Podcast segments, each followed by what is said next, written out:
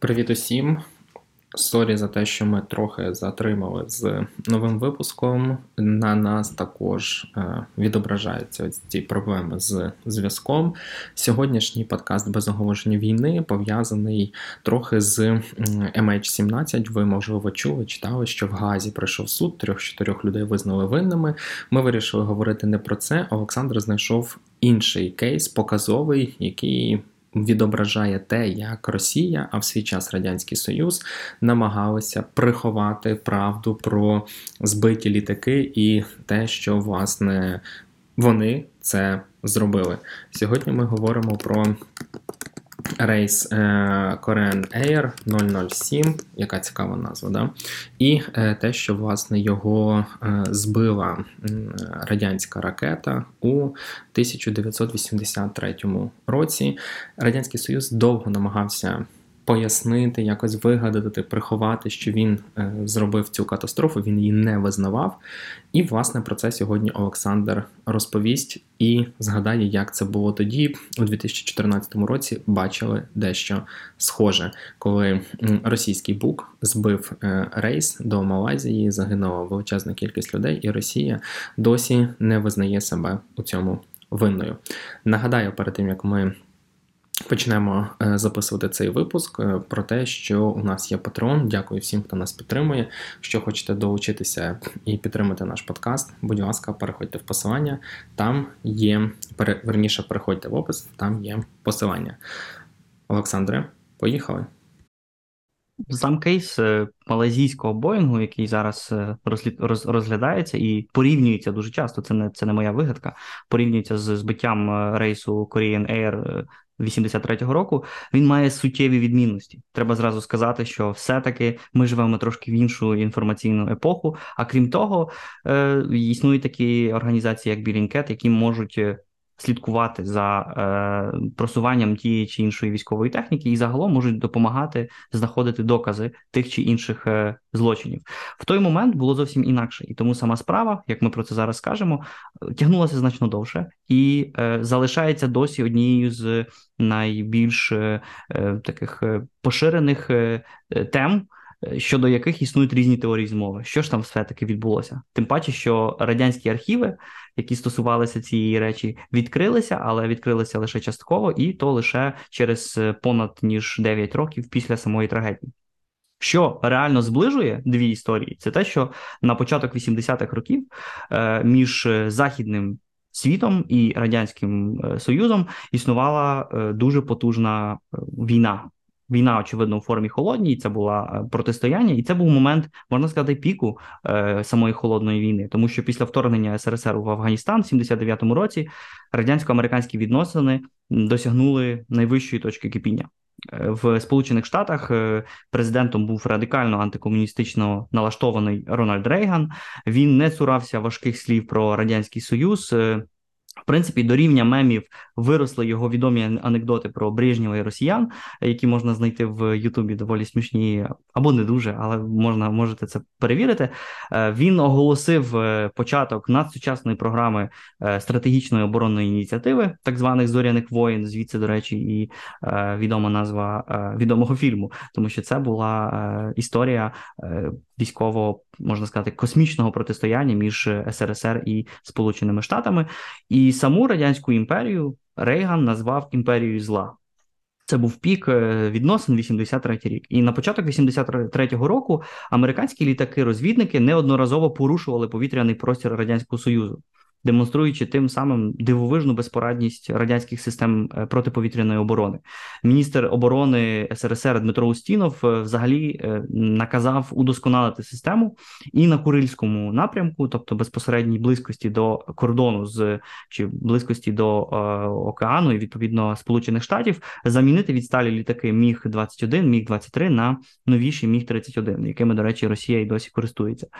За таких обставин близько пів на сьому ранку пілот радянського перехоплювача Су-15, майор Геннадій Осипович за наказом згори натиснув на кнопку Пуск, і дві ракети Р-98 вразили Боїнг 747, який виконував рейс за маршрутом Нью-Йорк, потім з пересадкою в Анконріджі в Алясці, і напрямував він до Сеулу. і за 10 хвилин 269 пасажирів і членів екіпажу загинули, серед них 23 дітей. Е, літак занурився у воду неподалік е, від острову е, острова Монерон. Сталося це над Японським морем на південний захід від Сахаліну, фактично на міжнародно визнаній території Радянського Союзу. Серед пасажирів Боїнга було 76 корейців, 60 американців, 28 японців, пасажири з інших країн. Відповідно, це все міжнародна історія, так як і в випадку малазійського Боїнга. Але що відрізняє, що якби ще більше загострювало цю ситуацію, в цьому в цій катастрофі загинув конгресмен. Від демократичної партії Ларі Макдональд, який був знаний зі своїх е, непримиренно антикомуністичних поглядів, е, Макдональд цікаво опинився на борту випадково. Він пропустив е, свою пересадку до Нью-Йорка на кілька хвилин. Потім, замість безпосереднього рейсу до Сеулу, пан Америки, Макдональд вирішив е, зекономити і обрав літак корейських авіаліній. На цьому ж рейсі, в принципі, могли опинитися двоє інших американських політиків, включно з сенатором Джесі Халмсом, республіканцем і майбутньому впливовим шефом сенатської комісії з зовнішніх відносин. Але вони не хотіли довго чекати. В принципі, не були такими ощадливими на гроші і полетіли іншим рейсом. Макдональд полетів рейсом корейських авіаліній і загинув разом з іншими 268 е, пасажирами цього, цього літака. Важливим політичним і військовим контекстом цього злочину були часті польоти американських літаків-розвідників над е, радянською територією. Загалом, після війни, після Другої світової війни, е, літаки вдало трималися високо в небі на відстані понад 20 кілометрів від землі, і тому в перші ці десятиліття були недоступні для зенітних е, протиповітряних ракет радянського союзу. Комуністи знали про польоти розвідників навіть над Москвою, над Ленінградом у важливі державні свята, і це все їм е, ну, дратувало, очевидно, і Сталіна, дратувало його наступників. Тому це явище цікаво підштовхувало радянську владу до розвитку ракетних програм одне з одна з причин, навіщо ці речі розвивалися.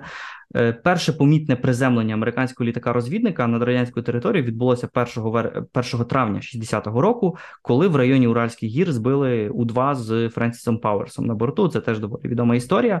Після цього польоти над СРСР припинилися, і обидві країни увійшли в еру іншого протистояння, протистояння не скільки в повітрі, скільки в космосі. Тоді почалася ера супутників, е, і в тому числі і е, конкуренція, хто ж перший буде досягати тих чи інших е, успіхів у космосі. Тим не менше, повітряна розвідка відбувалася у різних куточках радянського союзу, і дуже часто. Е, американські літаки все-таки залітали на е, територію е, радянського союзу, в тому числі і передусім, мабуть, на території Аляски, Чукотки, Камчатки, тобто в безпосередній близькості до американського кордону, до Японії, звідки могли ці літаки в принципі стартувати. І лише у січні серпні 83-го року, поблизу Курильських островів, літаки ВПС Сполучених Штатів дев'ять разів увійшли в радянський повітряний простір. Обидві сторони так звикли до цих. Е, часто випадкових інцидентів, що не приділяли їм е, більшої уваги і не намагалися збивати неприятеля. Чому ця, ця довга історія про літаки-розвідники важлива? Тому що в ніч е, на 31 серпня, 1 вересня 1983 року радянські радари зафіксували американський літак-розвідник РС 135 За американськими повідомленнями, це був звичайний черговий політ, і він дійсно не стурбував протиповітряну оборону СРСР. Близько п'ятої години ранку за місцевим часом у тій самій зоні і на тій самій висоті радянські радари виявили ще один літак. Ним виявився літак південно-корейської цивільної авіації, який суттєво збився з курсу. Міжнародна траса для такого літака за маршрутом Нью-Йорк е, через Аляску до Сеулу проходила значно південніше. Взагалі, похибка початково зростала від 20 кілометрів аж до 500 кілометрів. Тобто, це було серйозне збиття з курсу цивільного літака. Е, і як показало пізніше розслідування міжнародної організації цивільної авіації, екіпаж початково помилково налаштував авіа, авіаавтопілот, а надалі не регулював вручну е, поточні координати і покладався на автоматику. Відповідно, абсолютно не був свідомий того, що літак збився майже на 500 кілометрів з курсу. Е, начальник генштабу СРСР маршал е, Огарков пояснив пізніше, що корейський Боїнг мав радіолокаційні відмітки, які дуже схожі на е, відмітки американського літака-розвідника РС 135 який тоді теж перебував в повітрі. Тим більше, як потім Огарков говорив, обидва літаки зблизилися до повного злиття е, позначок на екрані Радара, і приблизно 10 хвилин летіли взагалі поруч. Відповідно, радянський союз вважав, що це теж якийсь інший е, літак, е, літак-розвідник. На радянських командних пунктах ППО зробили тоді висновок, що до повітряного простору СРСР наближається літак-розвідник. Цей факт, в принципі, став офіційною версією радянської пропаганди, яка або заперечувала, або підважувала офіційні дані американської сторони. Досить скоро цей південно-корейський лайнер летів уже над узбережжям Камчатки. Ситуацію ускладнював факт, що в той самий момент відбувалися чергові випробування радянської балістичної ракети СС-25, яка справді збіглася в часі і часто і навіть в географічно збіглася з польотом цього цього літака. Відповідно, цілком реальним здавалося припущення про присутність у радянському небі американських розвідників, які мали би цю е, це випробування якось е, за ним слідкувати і потенційно якби здобувати нову інформацію про розвиток е, радянського воєнпрому. На той момент уже вся система ППО СРСР стежила за польотом цього цивільного корейського літака. Повідомлення про порушення радянського повітряного простору передали до міністра оборони Устинова, е, незважаючи на хворобу генерального секретаря Юрія е, Андропова, йому теж е, постійно про це доповідали, але йому говорили, що це не корейський пасажирський літак, але це абсолютно е, точно американський літак-розвідник. Е, В принципі, вказів, сказівки Андропова в реакції на цю інформацію були типовими і е, відповідали звичайній практиці в радянській в радянському командуванні. Тобто ворожий літак треба було перехопити і посадити на радянський аеродром. Якщо ж він почне е, відмовлятися, тоді його можна посадити іншими засобами, в тому числі і знищити. Щойно Боїнг е, перетнув радянський кордон з Камчатського аеродрому е, ППО. Якби піднялися е, винищувач перехоплювач, в якому сидів пілот Василь Казьмін. Він наздогнав Боїнг, але не зміг достатньо близько підійти до до нього. І е, той тим часом перетнув е, південний простір Камчатки і продовжив політ над Охотським морем. Тут можливо якраз сам час, аби взяти мапу і подивитися, е, як як це все виглядає на на карті, тому що коли він пролетів повз Камчатку, далі вже є міжнародні води. Відповідно, не можна було далі продовжувати, умовно кажучи, слідкувати за ним. Або навіть збити його в той момент. При цьому пілоти в цьому цивільному літаку повідомляли е, е Анкон Річ е, базу в на Алясці, що все відбувається відповідно до звичайного режиму. Називали ті контрольні точки, які від яким відповідала відповідала це міжнародно визнана міжнародно визнаний маршрут цього літака. Тобто і сам самі пілоти, і в Америці всі вважали, що все відбувається нормально. Тим часом відхилення від маршруту становило вже 450 кілометрів на користь, очевидно, близькості до території радянського союзу е, за деякими даними, взагалі, це теж історія, яка має багато різних е, незрозумілих фактів. Е, крім цього літака Казміна, в небо піднялися інші перехоплювачі, е, але над Камчаткою тоді стояла густа і висока хмарність, і перехоплювачі не змогли виявити цей корейський лайнер. І в принципі вони до кінця розуміли, що ж що ж, що ж відбувається. Пізніше радянське військове командування повідомить, що е, літак, мовляв, летів із загашеним внутрішнім освітленням, е, і це теж був важливий аспект пізнішої пропаганди. Оскільки цивільний літак світиться в нічному небі, і його можна легко відрізнити від літака військового. Над Охотським морем літак летів над міжнародними водами. Його справді не можна було віддати наказ про його знищення. Давай, е, може, Тому... скажемо, що світиться в смислі не як ялинка, там що в нього гірлянда навколо цього, а в нього по кривам і попереду є спеціальні проблискові маячки, які показують, що от е, летить літак. Плюс ілюмінатори він має внутрішнє освітлення, і якщо відкриті е, відкриті вікна, ну то в принципі теж видно, що світиться. Е, радянське військове командування швидко прораховувало можливості подальшого польоту Боїнга і хотіло його зловити в іншому моменті чи в іншому місці, де з точки зору теж міжнародного права е, можна було би його посадити. Е, але точно встановити було дуже складно. Радарні станції продовжували слідкувати за його рухом. Літак зробив невеличкий поворот і попрямував до південної частини острова Сахалін. Тобто вже території міжнародно визнаної території радянського союзу, де розташовувалося декілька радянських аеродромів, військових баз. Не забуваємо, це все таки територія в безпосередній близькості до Японії, яка з точки зору тодішнього радянського союзу була абсолютно е, лояльним Е, союзником Сполучених Штатів і фактично ворогом. Тим паче, що до сьогодні тривають суперечки щодо того, кому ж той Сахалін мусить належати. На зустріч цьому корейському літаку е, надіслали е, три винищувачі перехоплювачі су 15 один міг 23 Першим наблизився до Боїнга винищувач су 15 ведений льотчиком Геннадієм Осиповичем. Той доповів, що бачить два ряди ілюмінаторів, тобто е, сказав те, аби на землі зрозуміли, що це цивільний літак. І, попри виразні свідчення, що повітряний простір порушив цивільний літак, Осипович отримав наказ збити збити порушника. Наказ віддав е, такий собі Анатолій Корнуков, у майбутньому генерал і керівник військово-повітряних сил уже Незалежної Російської Федерації. Е, І командування на землі, і сам е, Осипович, здається, вважали, що під цивільний літак е, замасковано американський розвідник. А збиття з курсу це провокація проти повітряних сил е, і проти повітряної оборони СРСР, аби виявити в них слабкі місця. Про знищення цілі доповіли в Москву, зокрема генсеку Юрію Андропову, лише через декілька годин після запитів японської сторони і інформації вже в світових медіях. Генерали довідали, що жертвою радянського винищувача став цивільний лайнер з 269 пасажирами. Почалася паніка, передусім серед е, політичного керівництва, якому здавалося, що військові вводять їх в оману. Андропов е, нібито заявляв, що все це підступи Рейгана, але водночас сварив е, тупоголових генералів, які зовсім не думають про велику політику. Це цитата з його його висловлювання про своїх генералів. Якби радянська влада визнала факт випадкового збиття літака, то міжнародного скандалу скоріше за все не було б. До цього світ знав е, кілька, можна сказати, кілька десятків е, такого роду інцидентів, також з участю американських військових, які збивали е, збивали цивільні літаки. Тут випадає теж згадати і про те, що і українські ракети протиповітряної оборони збивали ізраїльський літак над під час навчань.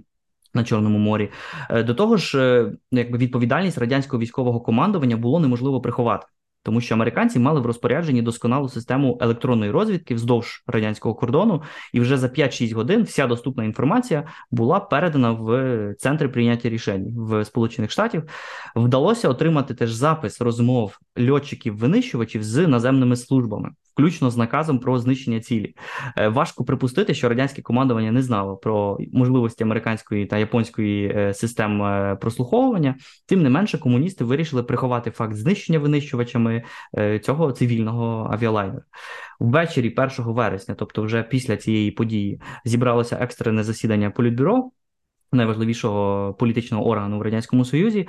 Андропова не було через його кількарічну хворобу. Засіданням керував е, Черненко, який замінить е, Андропова після його смерті. Відбулася дискусія, після якої політбюро прийняло текст повідомлення ТАСС. Тобто це відбувалося аж на такому високому рівні. Наступного дня агентство заявило, що у ніч з 31 на 1 вересня літак е, невстановленої приналежності увійшов в повітряний простір СРСР в районі Камчатки, і, попри попередження диспетчерів, продовжував рух. Е, при цьому замовчувався факт е, його збиття, як і більшість деталей, про які політбюро вже дуже добре знало. Е, до цього моменту Держдепартамент США вже оголосив е, на весь світ, що радянський союз збив цивільний корейський авіалайнер, на борту якого перебували десятки американських громадян, включно з конгресменом. Е, через міжнародний резонанс наступного дня, 2 вересня, політбюро зібралося знову. Як і попереднього разу, комуністи запевняли один одного, що радянська армія мала всі законні підстави, аби збивати той літак. Е, деякі з учасників пропонували, аби СРСР взагалі визнав факт збиття саме цивільного авіалайнера. Міністр закордонних справ Громико виглядав все таки стриманішим. Е, треба сказати, вважав Громико, що були здійснені вистріли, а справжній перебіг подій розкривати поступово. Е, це була така офіційна позиція радянського керівництва. На засіданні був присутній теж наш улюбленець Михайло Горбачов який радше відмовчувався, але потім обмежився е, словами, що літак надто довго знаходився над нашою територією, тобто радянською територією, і е, якщо навіть він збився з курсу, то це вина американців, що вони не повідомили радянську сторону про цю помилку. Е, Політбюро вирішило заявити про початок розслідування і лише згодом поінформувати про обстріл літака. Тобто, відповідно до цієї загальної позиції, давайте говорити про це менше, потрошку і е, якось замітати сліди. Е, І в такій формі туманна і брехлива інформація потрапила до радянських змі. Наступний день ТАСС розпочав з публікації е, мапи польоту літака поруч з прийнятою міжнародною е, якби лінією польоту цього цивіль для цивільної авіації, і це було вже першим обережним визнанням можливості збиття цивільного літака. Е, до того ж, в СРСР вперше офіційно висловив співчуття з зв'язку з смертю цивільних, хоча і відмовився вибачатися, не кажучи про визнання фінансової відповідальності чи компенсації. Американську адміністрацію звинувачували е, в Москві у роздмухуванні справи у намаганнях безпідставно звинуватити СРСР в злочинних діях. Е, офіційною версією радянської сторони у перші дні стало підтвердження невинності протиповітряної оборони СРСР, яка, мовляв, здійснила. Низку проти якби попереджувальних дій, е, сигналів екіпажу, який збився з курсу, тобто казали, що вистрілювали такі спеціальні е, снаряди, які мали показати пілотам, що е, радянська протиповітряна е, система вимагає їхньої реакції.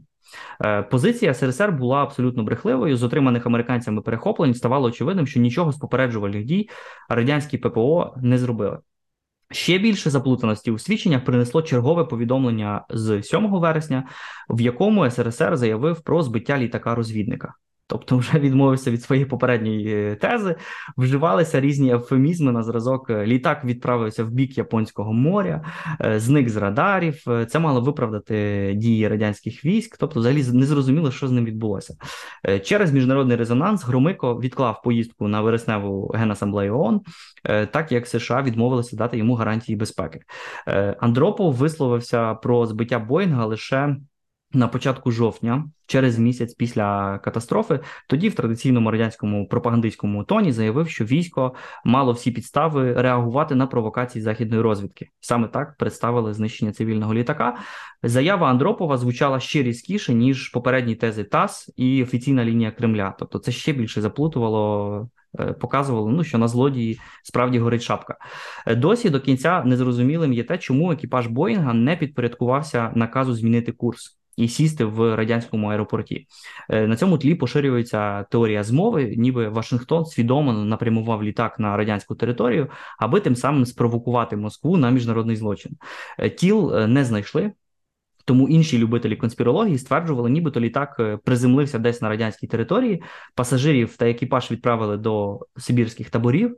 Е, був навіть створений міжнародний громадський комітет з їхнього визволення. Тобто, там навколо цієї історії було дуже багато конспірології. В реакція реакція Сполучених Штатів е, була така, що закрили для радянських цивільних літаків американські аеропорти. Не можна було тепер робити пересадок. Рейган назвав те, що трапилося злочином проти людства. Е, злочином, який не мусить мусить ніколи, е, який ми не можемо забути. Акт варварства нелюдської жорстокості в південній Кореї проходили багатотисячні демонстрації з спаленням радянських е, прапорів. Тобто, в принципі, весь світ більш-менш розумів, хто в цьому всьому винен, і не тільки тому, що збили цивільний літак, а тому, що офіційна версія радянської пропаганди абсолютно не була послідовною, і вона в цьому цьому цією мірою значно нагадує те, що зараз е, як Росія виправдовує збиття малазійського Боїнгу, проти СРСР були введені санкції е, з боку міжнародної асоціації цивільної авіації. Е, все ж компенсації загиблим виплачували корейські авіалінії. Американський суд в 88-му році здається визнав, що пілоти допустилися серйозних помилок, бо вони все таки збилися з курсу. У 86-му році, вже в еру перебудови, е, СРСР, США і Японія створили єдину систему стеження за рухом авіатранспорту над е, північною частиною Тихого океану і встановили прямий зв'язок між своїми диспетчерськими службами. Тобто, це як і в випадку е, відомої карибської кризи сприяло поглибленню чи там влаштуванню якихось контактів між військовими і між цивільними структурами в обох державах. Засекречені документи щодо збитого Боїнга опублікували вже після розпаду СРСР. У 92-му році став відомий зміст розмов вищого радянського керівництва відразу після цієї трагедії. Виявилося, що в жовтні 83-го року, через місяць після самої трагедії, Тихоокеанський флот СРСР після тривалих і активних пошуків все-таки знайшов залишки цього е, літака, і, зокрема, елементи чорної скриньки, тобто бортового самописця. І тоді десятки кораблів продовжували вдавати активний пошук е, залишків Боїнга, аби дезорієнтувати при цьому американські і японські служби. Е, тим часом елементи самописця вже досліджувалися в Москві. Експертиза показала, що лайнер справді відхилився з курсу, але жодної розвідувальної операції він не здійснював. Вочевидь, е, цю інформацію не передали до міжнародних органів розслідування. Знахідку реєстраторів з борту тримали в таємниці і розсекретили тільки після розпаду радянського союзу. Після публікації документів у російській пресі в 92-му році Єльцин передав усі матеріали справи до міжнародних організацій. Е, ця організація з цивільної авіації формально зняла обвинувачення у свідомому збитті цивільного літака, але після приходу до влади Путіна повернулася ревізіоністська тенденція у сприйнятті радянської історії, і не лише конкретно цього випадка. Почастішали, зокрема, публікації Е, з запереченням відповідальності СРСР за збиття е, цього літака. Анатолій Корнуков, е, тобто той, який безпосередньо віддав наказ про збиття, отримав звання генерала армії власне з рук Володимира Путіна. Винищувач Осиповича Су 15 встановили на постаменті перед будинком офіцерів у Южно-Сахалінську, і у 2014 році, після збиття малазійського Боїнга, Москва в принципі вкотре показала своє небажання говорити правду, визнавати помилки а головне е, використовує настільки суперечливі один щодо одного версії, що в це все абсолютно не хочеться вірити і. Немає ніякої можливості, мабуть, переконати загалом міжнародну спільноту, що там ніхто з Москві ні, ні при чому. Я тобі скажу, що потрібно було починати анонс з спойлера про те, що російські кораблі місяць плавали, щоб вдати діяльність, що вони щось шукають. Краще вже й не придумаєш. Це уяви, скільки грошей було спалено, просто щоб ці кораблі отак от е, просто собі плавали і вдавали. Ну тут просто немає чого додати. Росія і Радянський Союз, як завжди, дійсно. Літаки збивають по всьому світу, і Україна збивала. Але питання в тому, як ти це не реагуєш, як ти як ти з цим дієш, працюєш, визнаєш свої помилки чи ні. Україна е... виплатила компенсації тихцем, виплатила компенсації в ізраїльським громадянам, які постраждали в цій катастрофі чи їхнім родинам відповідно цю справу зам'яли. І зазвичай це відбувається в такий спосіб. Тобто виплачується ну давай не зам'яли, а вирішили. Тут же ж інакше ти вже її не вирішиш. Просто потрібно визнати свою вину і відповідно виплатити компенсації. Тому да на цьому ми будемо закінчувати цей випуск. Наступні випуски ми постаралися підготувати максимально цікавими. Ми будемо говорити про колабораціонізм і е, я сподіваюся, цей випуск вам сподобається, бо ми з Олександром до нього дуже готувалися. Такий от спойлер. Але якщо ми і в нас тепер немає шансу полінуватися, щоб його записати, бо я вже заспойлерив цей випуск. Він скоріше всього буде через один е, після також класного випуску про один африканський кейс. Е, на цьому прощаюся. У нас є Patreon, Ставайте нашими е, підписниками, підтримуйте наш подкаст. Ну і загалом поширюйте його в соціальних мережах. Ми будемо за це дуже вдячні. І якщо у вас є ідеї якихось тем, які ви хотіли дізнатися по українській історії чи не українській, обов'язково нам пишіть. На цьому все щасти. Щасти.